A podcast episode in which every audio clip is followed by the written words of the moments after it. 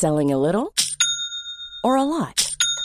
Shopify helps you do your thing however you cha-ching. Shopify is the global commerce platform that helps you sell at every stage of your business. From the launch your online shop stage to the first real life store stage, all the way to the did we just hit a million orders stage. Shopify is there to help you grow. Shopify helps you turn browsers into buyers with the internet's best converting checkout.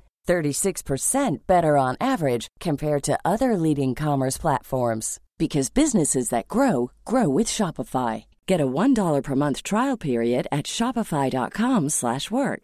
shopify.com/work. Ryan Reynolds here from Mint Mobile. With the price of just about everything going up during inflation, we thought we'd bring our prices down. So to help us, we brought in a reverse auctioneer, which is apparently a thing. Mint Mobile unlimited premium wireless. Ready to get 30, 30, bit to get 30, bit to get 20, 20, 20, bit to get 20, 20, bit to get 15, 15, 15, 15 just 15 bucks a month. So, Give it a try at mintmobile.com slash switch. $45 upfront for three months plus taxes and fees. Promo for new customers for limited time. Unlimited more than 40 gigabytes per month. Slows. Full terms at mintmobile.com. I'm Sandra, and I'm just the professional your small business was looking for. But you didn't hire me because you didn't use LinkedIn jobs. LinkedIn has professionals you can't find anywhere else, including those who aren't actively looking for a new job but might be open to the perfect role, like me.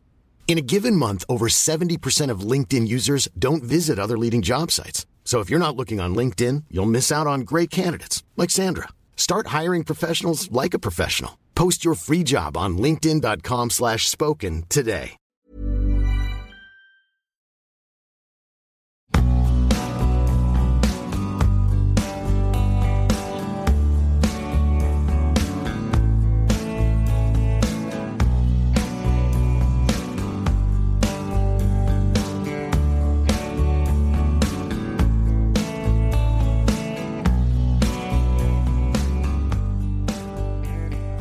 سلام.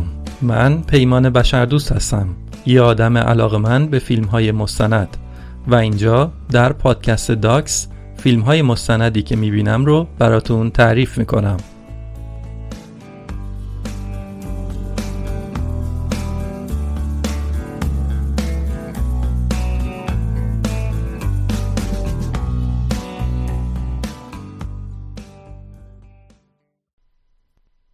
در قرن 18 و 19 میلادی یک باور رایج بین مردم خیلی از کشورها وجود داشت که روغن مار خواص معجزه‌آسایی در درمان بیماریا داره. یه روز یه فروشنده دورگرد که روغن مار میفروخته وارد یک روستا در ایالت تگزاس آمریکا میشه. روستایی های از همه جا بیخبرم به این فرد به چشم یک آدم دنیا دیده و تاجر موفق نگاه می‌کردند که لطف کرده و از بین این همه روستا به روستای اینا اومده تا معجون معجزه‌گرش رو به اونها بفروشه. برای همین به حرفاش اعتماد می‌کردن. فروشنده در روستا ادعا می‌کنه که خیلی زود داریم به آخر دنیا نزدیک میشیم و همه آدما قراره که بمیرن. اما اگه دوست دارید که زنده بمونید باید به حرفای من گوش بدید و دور تا دور روستا یک دیوار بلند بکشیم. و از این چترایی که من آوردم هم اگه بخرید حتی در مقابل شهاب سنگا هم می‌تونید که مسون بمونید. از غذا اسم فروشنده دور گرد ما بود والتر ترامپ. داستانی که شنیدید بخشی از یک قسمت از سریال ترک داون هست که در سال 1958 در آمریکا پخش شد. در این داستان تاکید روی کلیدواژه اعتماد و فروش است کسی که از اعتماد آدمهای دیگه سوء استفاده می‌کنه تا بتونه کالای خودش رو بفروشه در انگلیسی بهش میگن confidence man یا به اختصار کان من که به نظرم شیاد ترجمه خوبی از این کلمه است. در این داستانی که گفتیم شخصیت اصلی داستان یک کانمن بود یک شیاد بود. اسمش ترامپ بود و دنبال ساخت دیوارم بود. فکر کنم حالا دیگه می‌تونید حدس بزنید که موضوع این اپیزود چیه و کیه. امروز فیلم مستند کانفیدنس من یا شیاد از مجموعه مستند پول کثیف رو تشریح و بررسی می‌کنیم که در مورد نحوه به قدرت رسیدن دونالد ترامپ هست. این توضیحات رو دادم که بگم اسم این فیلم با چه ظرافتی انتخاب شده و از کجا میاد.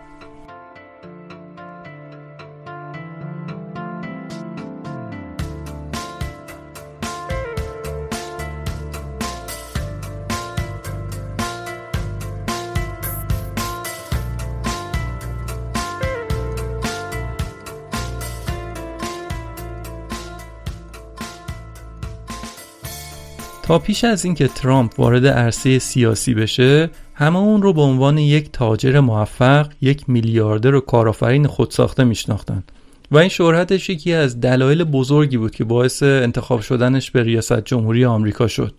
وقتی از طرفداراش و کسایی که بهش رأی دادن میپرسیدن چرا به این آدم رأی دادید؟ پاسخ بیشترشون این بود که آره این آدم در تجارت شخصی خودش انقدر موفق بوده پس حتما می‌تونه کشورمون رو هم خوب اداره کنه و کلی شغل برامون درست کنه. یکی از نکات جادویی اینه که ترامپ چطور به افکار عمومی آمریکا قبولونده که یک بیزنسمن عالیه. این مستند پیشفرز طرفدارای ترامپ رو مورد تردید قرار میده و با شواهدی ثابت می‌کنه که ترامپ کارآفرین خودساخته ای نبوده تاجر چندان موفقی هم نبوده و شاید هم اصلا میلیاردر نبوده. گرچه قطعا ترامپ یک تاجر بزرگه اما اصلا در حد و اندازه که ادعا می‌کنه مثلا در حد و اندازه یک بیزنسمنی مثل جان راکیفلر یا استیو جابز و تو این رده ها اصلا نبوده. و بلکه بیشتر ترامپ یک شومنه کسی که خودش رو تبلیغ می‌کنه و البته که یک بازاریاب ماهره. فرقی هم نمی‌کنه که ما از این آدم بدمون بیاد یا خوشمون بیاد. به حال برندی که ساخته باید قبول کنیم که برند قویه. ترامپ کسب و کارش رو با ساختمون سازی شروع کرد. در سال 1978 معادل 1356 شمسی و با پروژه هتل گرند هایات ترامپ در اون پروژه خیلی موفق بود. اون هتل یه ساختمون کلنگی رو به خرابی داشت. خیلی از پیمانکارا هم می‌خواستن از اون فرصت استفاده کنن و بیان و اون ساختمون رو تبدیل به احسن کنن. اما نتونستن.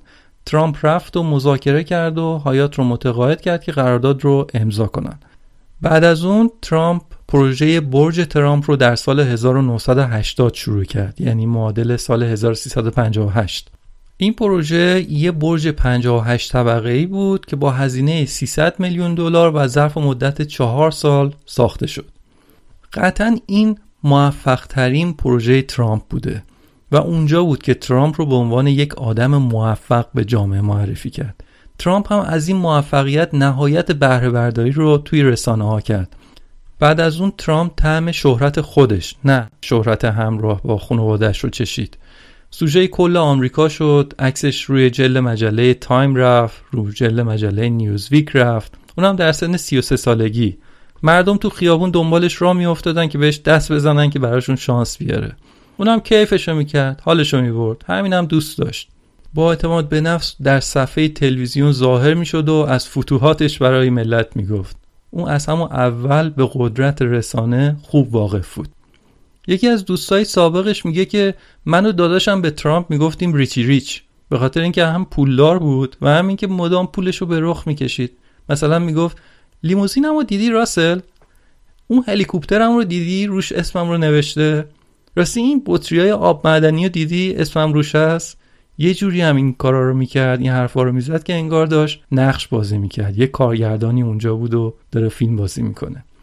یه نکته جالب راجع به ترامپ اینه که وقتی که درسش تو دانشگاه تموم شد می‌خواست بلندش بره هالیوود وارد دنیای سرگرمی و فیلم و اینها بشه. ولی بعدش بهتر دید که در شرکت باباش بمونه و کار کنه. اون بازار املاک و مستقلات رو هم شبیه به همون صنعت سرگرمی و برنامه سازی که دوست داشت می‌دید. خودش رو یک سازنده رویا می‌دید. کسی که در ساختمون های بزرگ با زنان زیبا زندگی می‌کنه و به بقیه میگه باید چیکار بکنن. به طب این سبک زندگیشم برای خیلی ها رویا بوده و برای خیلی ها که در قشر پایین جامعه آمریکا بودن هم ترامپ کسی بوده که همه اون چیزی که راجع به رویای آمریکایی می‌گفتن رو این بابا داشته و محقق کرده. ولی یه تناقض بزرگ اینجا بوده. اونم این بوده که ترامپ از یک خانواده ثروتمند میاد و فلسفه رویای آمریکایی یه چیز دیگه ای هستن. خانواده ترامپ ثروتشون رو با ساخت و ساز املاک و مستقلات برای طبقه متوسط در نیویورک درست کردن. دونالد از باباش یاد گرفت اینکه اسم خانوادگیشون ترامپ رو بزنن روی ساختمونایی که می‌سازن برای کسب و کاراشون خیلی خوبه. فرد ترامپ بابای دونالد ترامپ می‌دونست که چیکار کنه که توجه ها رو به خودش و پروژه هایی که داره انجام میده جلب بکنه. مثلا مدل های نیمه برهنه و یا یه لشکر از خبرنگارها رو در افتتاح ساختموناش دعوت می‌کرد که حضور داشته باشن فرد ترامپ واقعا خود ساخته بود و آخرش هم همه ثروتش رو داد به پسرش. ترامپ اما در همه این سالا همش ادعا کرده که فقط یک میلیون دلار از باباش قرض گرفته در حالی که اون ده ها میلیون دلار از پدرش ارث برده.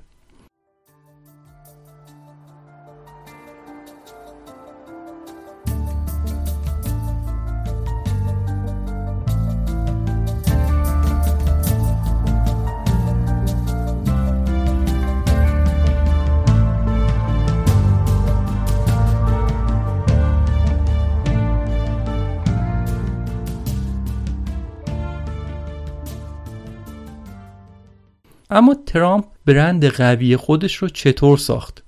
توی مستند با فردی به اسم آقای بنزا مصاحبه میشه که ستون نویس بخش شایعات روزنامه نیویورک دیلی نیوز بوده. این آقا میگه که اون قدیما در دهه 80 و 90 قبل از اینکه اینترنت بیاد چهره آدما در افکار عمومی در صفحات اول روزنامه ها و مجله ها ساخته می‌شد. میگه اون موقع من فهمیدم که منم که مسئول ساختن برند آدما هستم. ترامپ هم یک منبع خیلی خوبی بود برای من. اطلاعات خوبی راجع به اینکه چه شایعاتی در جریان کیا دارن چیکار می‌کنن و اینها رو به من می‌داد. یه توقعاتی هم در برابر از من داشت. ولی عوضش یه انعام خوبی هم به ما می‌داد که این انعام و اینا یه چیز رایجیه توی این کار. میگه وقتی که صبح میومدم سر کار یه تماسی با دونالد ترامپ می‌گرفتم. یه 20 دقیقه نیم ساعتی صحبت می‌کردیم. معمولا راجع به مهمونی دیشب یا کلاب دیشب کی بوده اونجا؟ کی چی گفته؟ مثلا اون جیگره کجا بود از این ادبیات جنسی که ترامپ داره؟ خلاصه راجع به شایعات و اتفاقایی که توی اون طبقه خاص از آدما بوده اطلاعات رو می‌داده. بعد آخرش هم می‌گفته که راجب خود منم اگه هرچی می‌خوای بنویسی بنویس ولی یادت نره تهش بنویسی میلیاردر ترامپ. این رو یادت نره. میگه منم اصلا برام مهم نبود. می‌گفتم حالا بذار دلش خوش باشه بذار رو کاغذ ثروتمند باشه. ولی این باعث شد که اسم ترامپ به عنوان یک میلیاردر در ذهنها جا بیفته و بعدش در مصاحبه های تلویزیونی و رادیویی مدام ازش میپرسیدن. می‌گفتن که واقعا تو میلیاردر شدی؟ می‌گفت که شاید. ما یکی دیگه مثلا می‌پرسید می‌گفت که تو میلیاردری الان؟ می‌گفت که امیدوارم. یه جواب مبهمی می‌داد که کنجکاوی آدما و اینکه هی مدام بپرسن که تو میلیاردر هستی هی ادامه پیدا بکنه. یه آقایی به اسم تیم اوبرایان در سال 2005 یک کتابی راجع به ترامپ نوشته به نام ملت ترامپ هنر دونالد بودن. تیم میگه وقتی باش روی این کتاب کار می‌کرده مدام هی دونالد ترامپ آمار مختلفی بین یک میلیارد دلار تا 8 میلیارد دلار از دارایی‌هاش می‌داده. صبح یه چیزی می‌گفته از یه عدد دیگه ای می‌گفته. ولی تیم میگه که من همون موقع یه منابعی داشتم منابع موثقی داشتم که نزدیک به خود ترامپ بودن. اونا می‌گفتن که دارایی ترامپ بین 150 تا 250 میلیون دلاره که سال 2005 که البته این عدد عدد بالاییه اما نشون می‌داد که میلیاردر نیست. تیم این آمار رو میاد توی کتابش می‌نویسه و کتاب چاپ میشه و بعد ترامپ میاد شکایت می‌کنه علیه تیم اوبرایان. میگه که نه من میلیاردر هستم و شما هم باید به من دو میلیارد دلار قرامت بدید. اما آخرش ترامپ مجبور میشه که اعلام کنه که دروغ گفت و پرونده رو هم میبازه. خب برگردیم به کار ساختمونی ترامپ. بعد از اون پروژه خیلی موفق پروژه برج ترامپ دونالد ترامپ در موقعیت خیلی ویژه‌ای بود و اسم در کرده بود. همون موقع میاد پروژه هتل پلازا رو شروع می‌کنه. یه برج ساختمونی بلند دیگه. به خاطر خوشنامی که از پروژه های قبلیش داشت بانک هم خیلی سخاوتمندانه بهش وام می‌دادن. این اما به جای اینکه بیاد از اون پولا برای خود اون پروژه استفاده کنه رفت شروع کرد به خرید خریدای میلیارد دلاری. رفت یه airline خرید اسمش هم گذاشت Trump Airline. یه باشگاه فوتبال خرید و بعدش هم رفت به شهر آتلانتیک سیتی. و وارد یه تجارتی شد که اصلا هیچ ایده ای نداشت راجع بهش. اینجا یه توضیح بدم که آتلانتیک سیتی یه شهریه در ایالت نیوجرسی همون ایالتی که نیویورک توش واقع شده. یه دو سه ساعت با ماشین این دوتا شهر با هم فاصله دارن. آتلانتیک سیتی معروف به لاس وگاس ساحل شرقی آمریکا یعنی پر از کازینو و اقامتگاه های تفریحی ولی خب برای ثروتمندان منطقه نیویورک ساخته شده. اینجا در واقع اولین باری بود که کسب و کار ترامپ داشت از نیویورک فراتر می‌رفت. پروژه آتلانتیک سیتی بزرگترین کاری بود که ترامپ تا پیش از ریاست جمهوریش در دست گرفته بود. اون اومد در آتلانتیک سیتی دو تا کازینو خرید و به سرعت هم اومد یک پروژه عظیم دیگه ای رو به اسم تاج محل رو شروع کرد. در حالی که با الفبای گردوندن کازینو کاملا بیگانه بود. تازش هم همزمان هم در نیویورک پروژه داشت هم airline داشت هم تیم فوتبال داشت دو تا کازینو هم داشت. یک کازینو یک میلیارد دلاری رو هم در حال ساخت داشت. بیشتر اینها رو هم داشت با وام انجام می‌داد. گردوندن این همه کسب و کار و پروژه از توان مدیریتی و توان مالی ترامپ بسیار فراتر بود. اما با این حال در ابتدای اون پروژه تاج محل وقتی که در مقابل کمیسیون کنترل کازینو که یک نهادی بوده که مسئول مجوز دادن به کازینوها بوده اونجا که قرار گرفته بود و قسم خورده بود که باید راست بگه گفت که نه من اصلا مشکلی بابت تامین مالی پروژه ها ندارم. آره بانکا دارن خودشونو می‌کشن که با بهره پایین به من پول بدن. اصلا نیاز به کارهایی مثل فروش اوراق و قرض و اینا نیستش.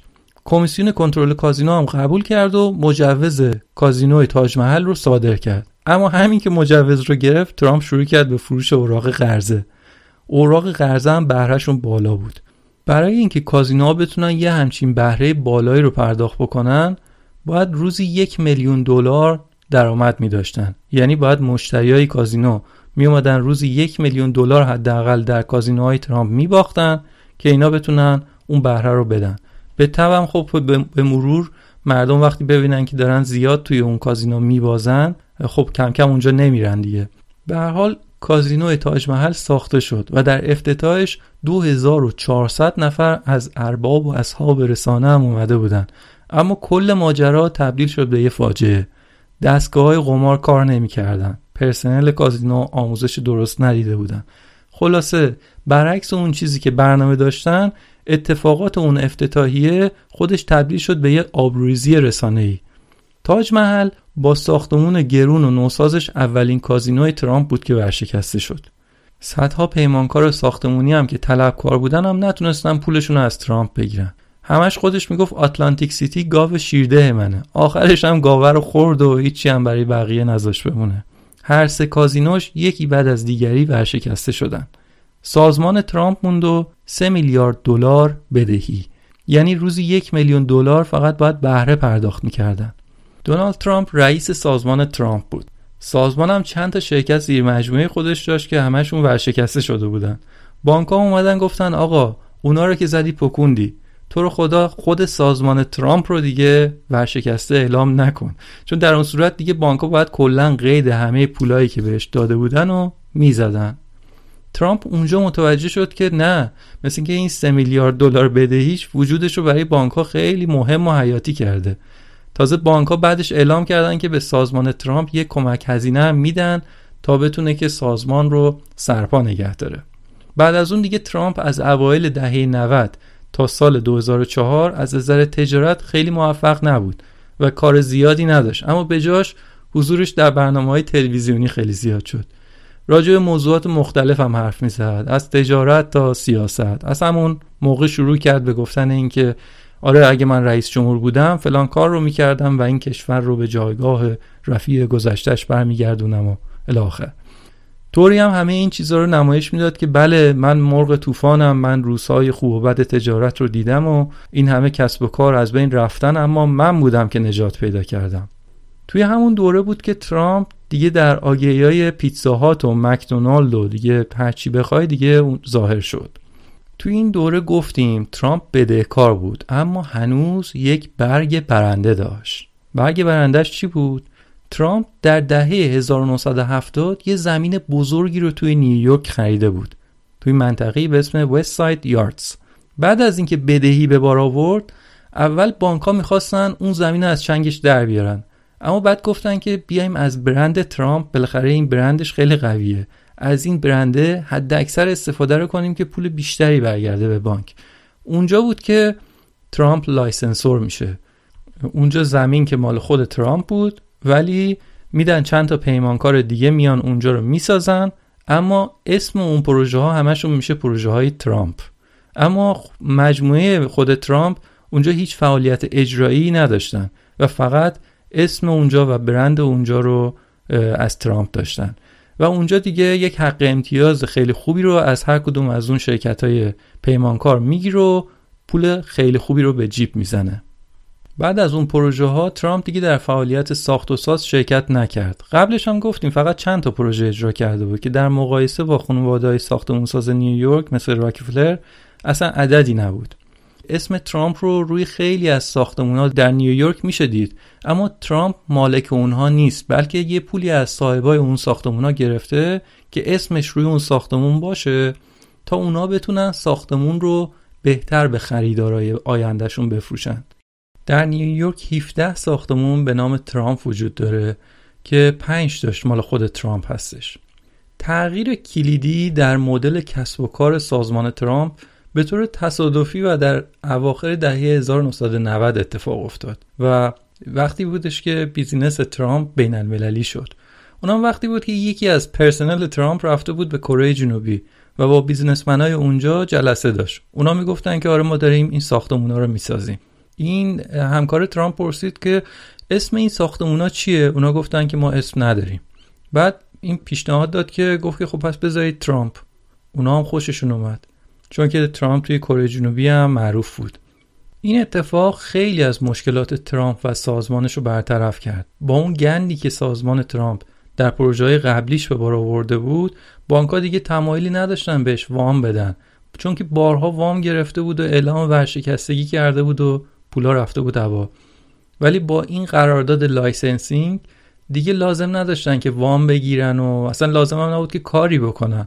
فقط باید license میفروختن و این شرایط تا قبل از سریال Apprentice ادامه داشت.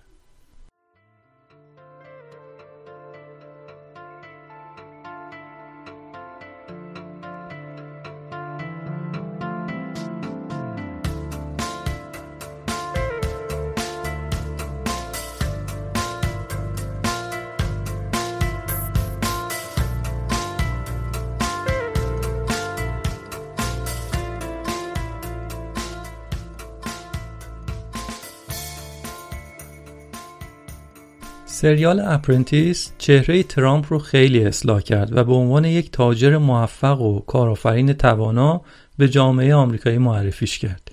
شبکه NBC از سال 1994 تا سال 2004 یک شو بسیار موفق داشت که شاید یکی از موفق ترین برنامه های تلویزیونی تاریخ باشه اصلا سریال کمدی Friends این سریال سال 2004 تموم شد و سریال Apprentice یا کارآموز همون موقع داشت شروع می شد و باید جای Friends رو می گرفت یعنی ده ها میلیون بیننده اون شبکه بعد از Friends حالا دیگه باید Apprentice رو تماشا می‌کردن. خدا شانس بده. چی از این بهتر؟ برای یه آدمی مثل ترامپ. سازنده های Apprentice هم تمام تلاششون رو کردن که یک برنامه بسیار موفق درست بکنن. Apprentice یک برنامه استعدادیابی حرفه‌ای بود و صاحبان حرفه های مختلف میومدن با هم رقابت می‌کردن. سازنده های این سریال هم به خاطر شهرت بالایی که ترامپ داشت و به خاطر حضوری که در تلویزیون همیشه داشت رفتن سراغ ترامپ و گفتن که آقا شما بیا مجری Apprentice بشو. هم تاجری هم بلدی تو تلویزیون چطوری حرف بزنی. این هم فرصت رو هوا قاپید. جالب این که جایزه برنده مسابقه هم قرارداد یک ساله در سازمان ترامپ بود. یعنی همای سعادت اومد روی دوش ترامپ تا بتونه چهره خودش رو از یک تاجر شکست خورده تبدیل کنه به یک میلیاردر بسیار موفق. تهیه کننده و سرپرست نویسندگان اپرنتیس توی همین مستند حضور دارن و صحبت می‌کنن اونا میگن که فکر کن چقدر بامزه است اینکه کسی رو داریم که پنج بار ورشکسته شده و در قصر طلایی زندگی می‌کنه که بقیه آدما پولش رو دارن میدن. و حالا این سریال میبایستی این آدم رو به عنوان یکی از موفق ترین تجار آمریکا به مردم غالب می‌کرد. و آنم کار همین دو عزیز بوده. سازنده های اون سریال باید همه چیز رو از اول می ساختن مثلا دفتر واقعی خود ترامپ در برج ترامپ. خیلی دفتر شیکی بود تمیز بود خوب بود اما قدیمی بود. اون چیزی نبودش که اینا می‌خواستن به مردم بفروشن. باید جذابش می‌کردن. خیلی هم سخت کار کردن روی ظاهر و استایل ترامپ. بعدها حتی همین تیم Apprentice بود که روی صحنه اعلام کاندیداتوری ترامپ اومدن کار کردن تصویر ساختن. خودشون اینا میگن که ما نمی‌دونستیم مردم انقدر قضیه رو جدی می‌گیرن و میرن انقدر بهش رأی میدن. حالا من اینجا یه توضیح اینجا لازمه بدم راجع به این صحنه اعلام کاندیداتوری ترامپ. نویسنده سریال انیمیشن سیمپسونا در سال 2000 20 سال پیش فکر کرده بود که اگه یکی مثل ترامپ رئیس جمهور آمریکا بشه چه اتفاقات وحشتناکی که ممکنه بیفته برای آمریکا. برای همین به عنوان شوخی و البته هشدار به جامعه یه قسمت از سیمپسونا رو ساخته بود که نشون بده که اگه ترامپ رئیس جمهور بشه چه اتفاقی میافته. بعدها در سال 2015 که تیم Apprentice به, به ترامپ داشتن کمک می‌کردن که برای اعلام کاندیداتوریش یه ویدیو بسازن گفتن که چقدر بامزه میشه که از همون انیمیشن سیمپسون ها الهام بگیریم و همون صحنه انیمیشن رو دوباره بازسازی بکنیم. منظورم همون صحنه معروفی هستش که ترامپ از پله برقی میاد پایین و یه کاغذم از اون بالا میفته پایین و اینا. چون من مطالبی رو توی اینترنت خونده بودم که می‌گفت که بله همه اینها اصلا توطئه فراماسونرها هستش و ریاست جمهوری ترامپ از قبل اینا همش برنامه ریزی شده بوده و ببینید در سیمپسون ها هم نمایش داده شده بوده و همه اینها طبق برنامه داره جلو میره. نه اون انیمیشن رو سیمپسون ها برای fun و سرگرمی سال 2000 ساخته بودن و بعد Apprentice با هدف سرگرمی اومدن این صحنه رو بازسازی کرده بودن. خلاصه ترامپ در Apprentice داشت یکه تازی می‌کرد. دل مردم رو داشت می‌برد و خودش رو به عنوان موفق ترین تاجر آمریکا داشت معرفی می‌کرد. اون موقع هیچ کدوم از این دو حزب دموکرات و جمهوری خواه آمریکا هم نمی‌دونستن که این سریال Apprentice چقدر داره چهره ترامپ رو برای یه عده رای دهنده داره تقویت می‌کنه. ترامپ از حضورش در سریال Apprentice استفاده می‌کرد و به طور مستقیم برای پروژهاش تبلیغ می‌کرد و در حالی که شرکتش فقط و فقط licensor پروژه بود. یعنی فقط اسم پروژه ترامپ بود. یه پولی گرفته بودن که اسم اون پروژه بشه ترامپ. اما یه طوری وانمود می‌کرد که به عنوان مثال تمام ساخت و ساز این پروژه هتل ترامپ در سوهو نیویورک نتیجه ایده و پول و کار شرکت خود ترامپه. اما پول همون پروژه‌ای که گفتیم توسط آدمای بدنامی از شوروی سابق تامین شده بود. یه فردی به نام توفیق عارف تبعه قزاقستان با یک کلاهبردار روس‌تبار به نام فلیکس سیتر یک شرکتی می‌زنن که دفتر اون شرکت هم در برج ترامپ بوده در نیویورک. فلیکس سیتر یه روزی میره دفتر ترامپ و میگه من می‌تونم یه قرارداد برات بگیرم. هماهنگ می‌کنه و یه گرجستانی تبار هم پول پروژه همون سوهو رو میده. تازهش هم این همه تبلیغ کرده بودن که پروژه سوهو چنان و فلانه اصلا پروژه موفقی از آب در نیامد و تعداد کمی از واحداش نهایتا به فروش رفت. Many of us have those stubborn pounds that seem impossible to lose, no matter how good we eat or how hard we work out. My solution is PlushCare. PlushCare is a leading telehealth provider with doctors who are there for you day and night to partner with you in your weight loss journey. They can prescribe FDA-approved weight loss medications like Wagovi and Zepbound for those who qualify. Plus, they accept most insurance plans. To get started, visit plushcare.com slash weight loss. That's plushcare.com slash weight loss. I'm Sandra, and I'm just the professional your small business was looking for. But you didn't hire me because you didn't use LinkedIn jobs. LinkedIn has professionals you can't find anywhere else, including those who aren't actively looking for a new job, but might be open to the perfect role, like me. In a given month, over 70% of LinkedIn users don't visit other leading job sites. So if you're not looking on LinkedIn, you'll miss out on great candidates like Sandra. Start hiring professionals like a professional. Post your free job on linkedin.com slash spoken today. در صورت اما اون موقع ترامپ وانمود می‌کرد که ای تو زد کار اصلا همش دست خود ترامپ هست اما بعدها که رفتن بهش و ازش پرسیدن گفتن که چرا نرفتی این آدمای بد سابقه رو از پروژه بیرون بکنی گفت که آره ما مسئول توسعه همه پروژه نبودیم ما فقط یک قرارداد license ساده داشتیم در صورت اما ترامپ نمی‌تونه توجیه کنه خودش رو و بگه که من از کار شرکای تجاری مطلع نیستم. نه شما بیگانه نیستید. چون شما اصلا سازمانتون رو طوری آموزش می‌دید که به سوابق شرکاتون عمداً نگاه نکنن. چون احتمالا می‌دونید که شرکاتون دارن چی کار می‌کنن. اما مدیران سازمان ترامپ کیا بودن؟ شخص ترامپ خودش، پسرش دونالد جونیور، دخترش ایوانکا و مایکل کوهن و چند تا کارچاق‌کن دیگه. در سال 2010 فلیکس سیتر هم در سازمان ترامپ به عنوان یک معامله‌گر رسما کار کرده. بعدها در یک بازجویی که از ترامپ بوده و فیلمش موجود بوده در این مستند نمایش داده شد ازش پرسیدن و در واقع قسم خورده بود که راستش رو بگه. و پرسیدن که فلیکس سیتر رو می‌شناسی؟ کلا از بیخ و بن منکر آشناییش با فلیکس سیتر شده. گفت نه این آدم اصلا اگه تو این اتاق باشه مثلا تشخیص نمیدم کیه. در حالی که اصلا با هم عکس دارن با هم به سفر رفته بودن توی شرکت خودش کار کرده بوده این آدم. خلاصه اینکه همچین آدم صادقیه. سازمان ترامپ کارش رو با آدمهای بدنام در کشورهایی که این مستند اونها رو بدنام می‌خونه شروع کرد. مثال می‌زنه از برج ترامپ باکو که یک برج لوکسه اما در یک محله شلوغ پلوغ و کثیف ساخته شده. بنابراین قاعدتا پروژه از نظر تجاری اشتباه بوده و موقع فروش واحدها اینا مشکل خواهند داشت. صاحبان پروژه هم سیاستمدارایی بودند که متهمن به پولشویی. سازمان ترامپ از این معامله 5 میلیون دلار درآمد داشته. توی مستند میگه که اصلا فرض کن بیخیال اخلاق باشی و بگی که اصلا برام مهم نیست با کیا دارم تجارت می‌کنم. مسئله اینه که این کارا نشون میده که این بابا اصلا بیزنسمن خوبی هم نیست. اینکه ساختمونش که اونجوری باشه. یه خود ساختمون شیک ولی در یک محله داغون و افتضاح. از اون طرف هم که شرکات یه همچین آدمایی باشن. و میگه که خب شما در کل 5 میلیون دلار سود کردی ولی اگه وزارت دادگستری آمریکا بخواد دست بذاره روی همچین معامله ای شما صدها میلیون دلار باید جریمه پرداخت کنی. مثال دیگهش برج ترامپ مسکو است آقای ترامپ چندین بار در توییتر اعلام کرده بود که یه برج در مسکو می‌خوام یه برج در مسکو می‌خوام. مایکل کوهن که بعدها دستیار شخصی خود ترامپ هم شد جلو میره و یه توافقنامه اولیه با طرف روسی میبنده. اما بعدش نتونستن مجوزهای لازم رو از دولت روسیه بگیرن. بعدا مایکل کوهن شروع می‌کنه به مکاتبه با مقامات بلندپایه روسیه که بله من آدم ترامپ هستم.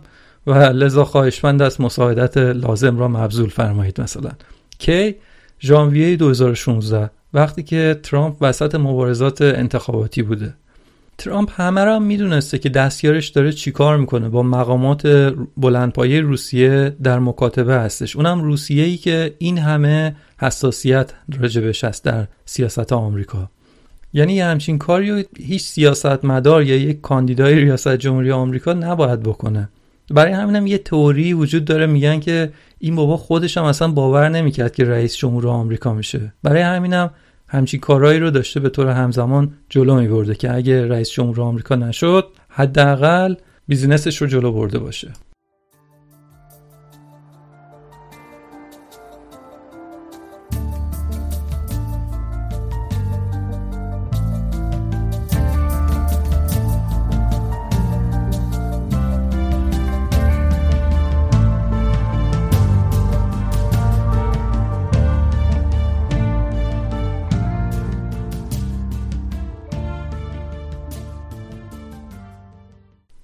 آقای تیم اوبرایان همون که کتاب نوشته راجع به ترامپ میگه که ترامپ خیلی کوتاه مدت فکر می‌کنه و اینکه چیکار کنیم که خیلی زود پول بسازیم. این همون چیزیه که باعث میشه با آدمای بدنام تجارت کنه. اسمشو بده روی هر محصولی بزنن. از ودکا بگیر تا آب معدنی استیک تخت خواب عطر بازی و سرگرمی رومیزی کت و شلوار و کتاب. رو هر چیزی اسمش رفته.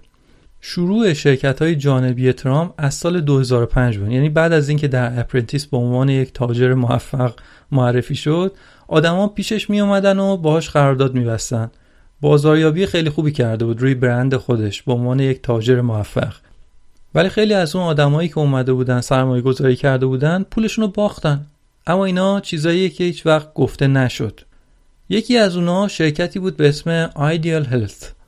کار شرکت فروش ویتامین به صورت بازاریابی ای بود. شرکت business ش خوب بود و داشت کارش رو خوب انجام می‌داد. یه روز مدیر شرکت اومد و گفت که ما می‌خوایم کارمون رو گسترش بدیم. حدس بزنید با کی می‌خوایم کار کنیم؟ بله درسته ترامپ. همه هم خوشحال شدن چون فکر کردن که دیگه شرکتشون یه شرکت میلیارد دلاری میشه مثلا. اسم شرکت جدیدم شد Trump Network.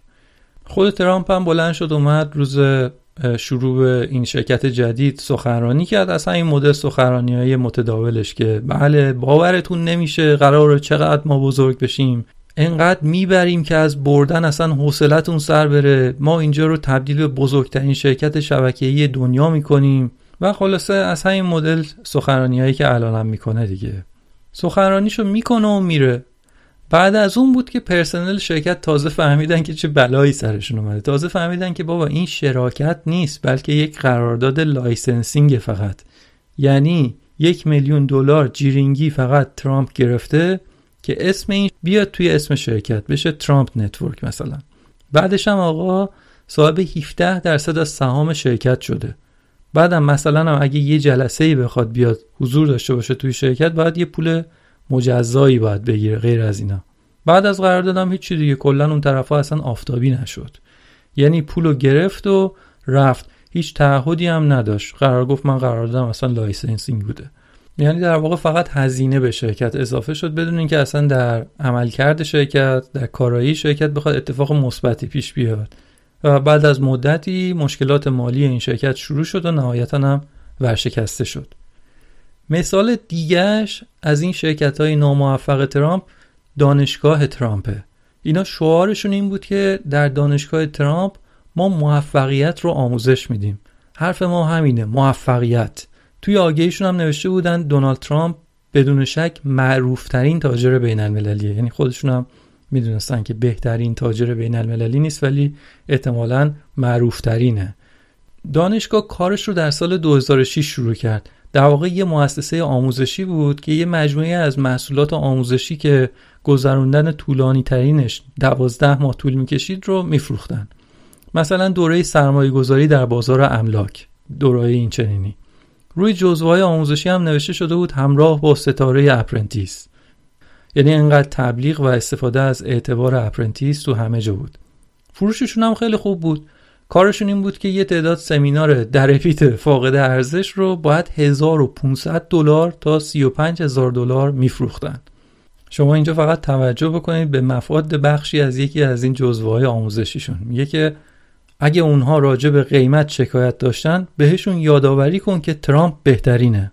جان آگهی دانشگاه بین مردم توضیح شد که بله فلان روز در فلان جای سمینار مجانی هست. توسط کی؟ خود ترامپ که اون موقع یک ستاره تلویزیونی بود. بیاید بیاید پاشید فقط پاشید بیاید توی این سمینار شرکت کنید.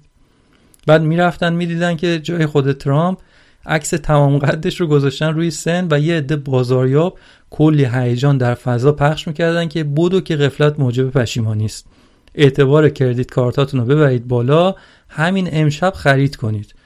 شناخت مردم هم از ترامپ این بودش که خب این بابا اصلا اگه هیچ تخصصی نداشته باشه حداقل یه سرمایه گذار ملک بسیار موفقه به خاطر اون چیزی که داشت در تلویزیون هر روز پخش می‌شد.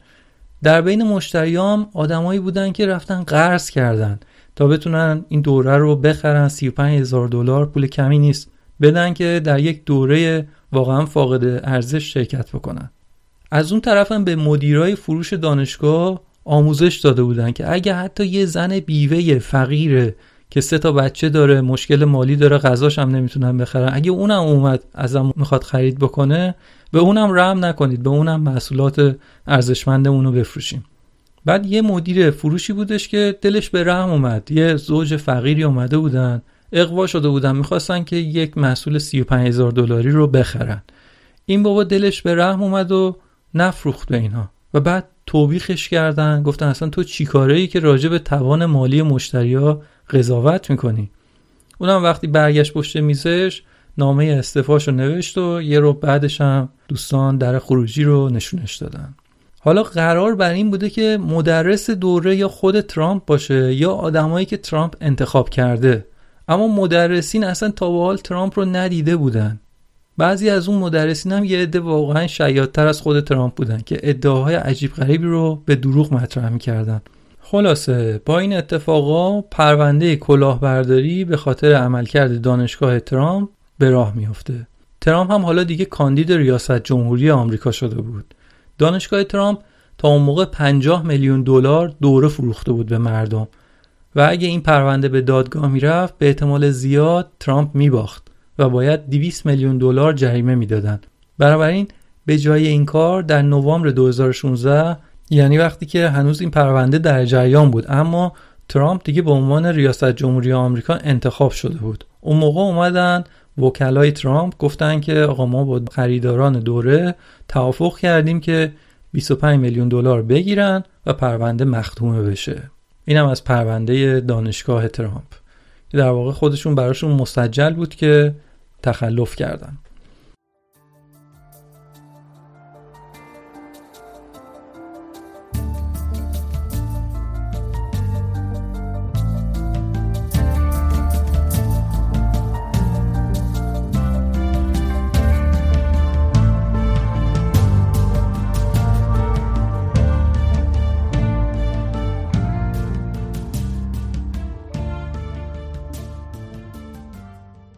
آقای والت شاپ مدیر دفتر برنامه اخلاق در دولت آمریکا بوده و 17 سال با دولت های بوش و اوباما و ترامپ کار کرده.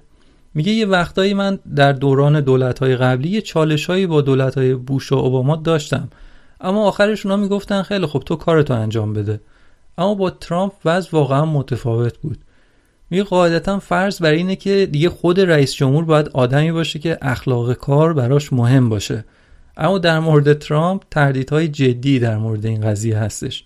مثالی که این آقا می‌زنه میگه که استفاده کردن از های ترامپ برای رویدادهای دولتی هستش. دولت آمریکا یه رویدادهایی رو برگزار می‌کنه.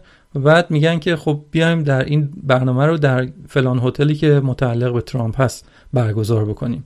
یا مثلا در یکی از املاک خود ترامپ در نیوجرسی روی آگهی نوشته بودن که مردم اگه از اینجا یه سویت مثلا اجاره کنید ممکنه که شب رئیس جمهور رو همینجا ملاقات بکنید.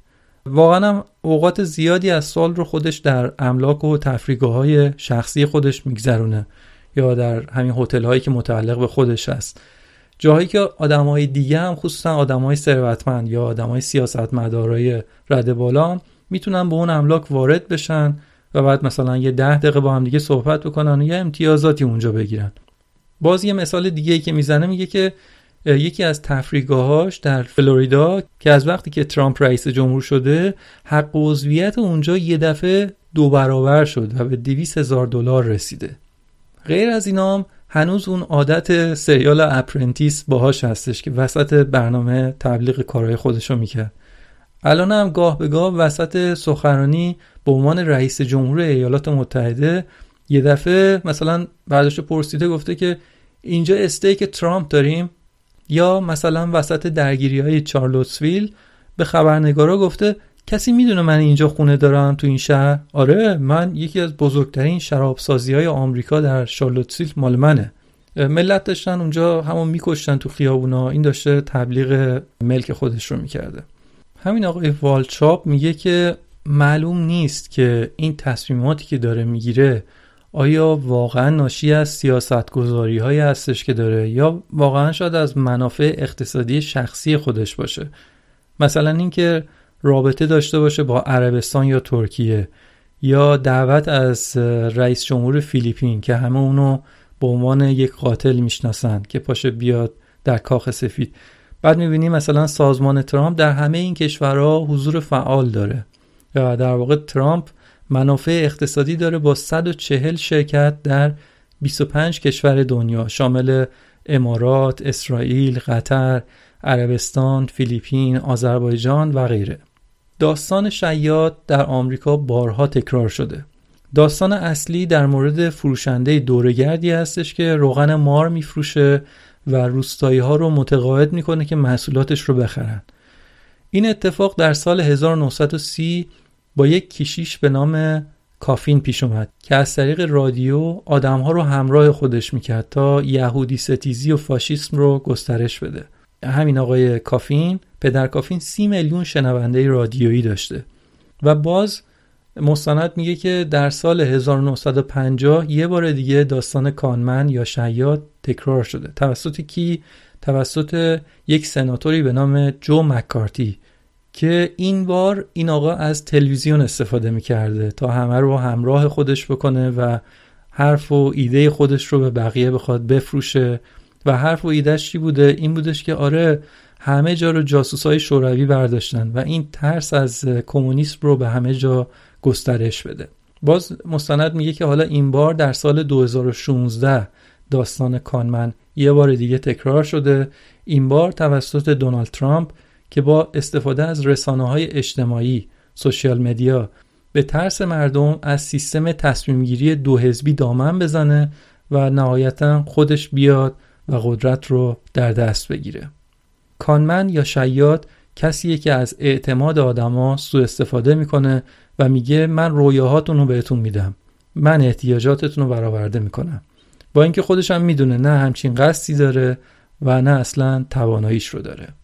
خب چیزی که شنیدید برداشت من از فیلم مستند کانمن یا شیاد بود. امیدوارم که لذت برده باشید ازش. فیلم به نظر من خوبی بود و در وبسایت IMDb نمره نسبتا بالای 82 از 10 رو گرفته. در سال 2018 ساخته شده. کارگردانش آقای فیشر استیونز هستش و این مستند همونطور که گفتم بخشی از سریال مستند پول کثیف هست.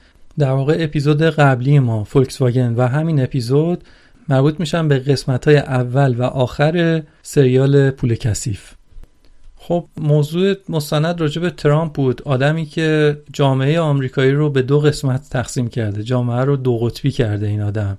یه عده موافقش هستن و چه بسا موافق سرسختش هستن و یه عده مخالف و مخالف سرسختش هستن.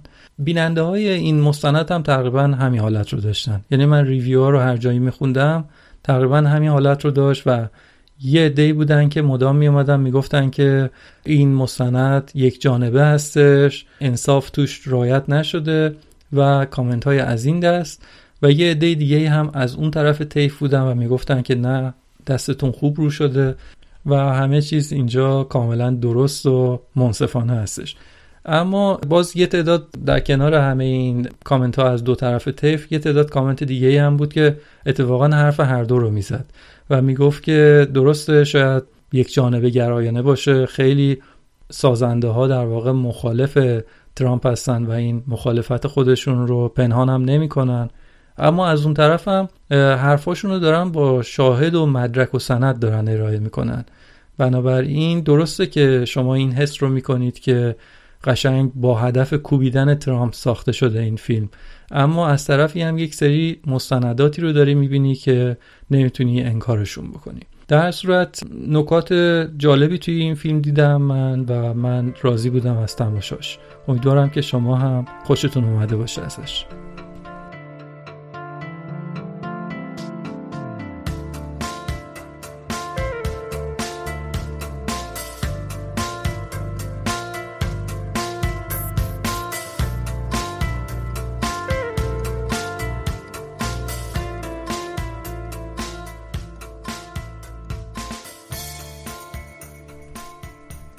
ایران ما این روزها مثل خیلی دیگه از نقاط دیگه دنیا روزهای سختی رو به خاطر گسترش ویروس کرونا داره تجربه می‌کنه. مدت هاست که همینطور هی اعلام میشه که امروز چند صد نفر به خاطر این ویروس جونشون رو از دست دادن. روز بعد دوباره چند صد نفر دیگه. و این 200 نفر 300 نفر شاید برای خیلی از ماها دیگه تبدیل شده به یک عدد یک عدد خیلی عادی. به عنوان مثال 303 با 304 برای خیلی هامون شاید هیچ تفاوتی نداشته باشه. اما واقعیت اینه که تفاوت 304 با 303 جان یک نفر انسان هست. و جان یک نفر انسان می‌تونه تمام دنیای یک نفر یا چندین نفر آدم دیگه بستگان و خانواده اون آدم باشه. بنابراین جان یک نفر هم بسیار مهمه. چه بسا که ما الان داریم راجع به صدها نفر تلفات صحبت می‌کنیم در روز. خیلی از ما هم شاید اصلا فکر می‌کنیم که این ویروس اصلا سمت ما نخواهد اومد. اما متاسفانه اومده. خود من هیچ وقت فکر نمی کردم که این ویروس روی زندگی من بخواد به عنوان مثال خودم تأثیری داشته باشه. اما متاسفانه پدر نازنین خود من جونش رو به خاطر همین ویروس از دست داد. این رو به عنوان یک مثال ارز کردم و به عنوان یک هشدار و یک یادآوری به همه شما عزیزان که این خطر می‌تونه برای همه آدما پیش بیاد. من امیدوارم که برای کسی پیش نیاد. اما در صورت واقعیت اینه که این ویروس داره به سرعت میتازه و گسترش پیدا می‌کنه در سطح جامعه. فقط خواستم یک یادآوری بکنم راجع به بزرگی این خطری که همه رو تهدید می‌کنه و دو اینکه خواستم تشکر و قدردانی بکنم از کادر درمانی بیمارستان های سراسر کشور عزیزمون ایران. فرقی هم نمی‌کنه یک بیمارستان خصوصی با امکانات خیلی عالی باشه یا یک بیمارستان در یک نقطه دورافتاده کشورمون باشه. اون چیزی که واضحه برای هممون اینه که عزیزانمون در کادر درمانی دارن تمام تلاش خودشون رو می‌کنن تا جان هموطنان رو به بهترین نفع حفظ بکنن و برای این مسئله دارن واقعا جانفشانی می‌کنن و عده زیادیشون هم متاسفانه جون خودشون رو از دست دادن. من فقط خواستم از تریبون کوچیکی که در اختیار دارم همینجا ازشون تشکر بکنم و احیانا اگر عزیزی از کادر درمانی داره صدای من رو الان میشنوه من فقط خواستم بگم که از راه دور دستتون رو میبوسم و سپاسگزارم ازتون. دم همتون گرم. همینجا دوست دارم تشکر و قدردانی بکنم از ناملیک به خاطر حمایتی که از اپیزود دوم پادکستم کرد و اون رو به عنوان پادکست پیشنهادی آورد و معرفی کرد به خیلی از شنونده ها و خوشحالم که تا به حال به میزان زیادی حداقل بیشتر از اون چیزی که من انتظار داشتم شنیده شده و من واقعا سپاسگزارم از ناملیک. باز همینجا دوست دارم که از دوست عزیزم علی بندری تشکر بکنم به خاطر همه حمایت ها و راهنمایی هایی که بیدریغ به من داره. از شما شنونده های عزیزم هم که خیلی سپاسگزارم که وقت شریفتون رو که می‌تونید صرف هر فعالیت سازنده دیگه ای بکنید به جاش میاید پادکست من رو گوش می‌دید واقعا به من منت می‌ذارید و باعث افتخار من هست. خوشحال میشم که اگر صلاح می‌دونید پادکستم رو به دوستانتون هم معرفی بکنید و خوشحالتر میشم اگر اون دکمه subscribe یا دنبال کردن رو هم فشار بدید و مشتری بشید. سپاس و بدرود.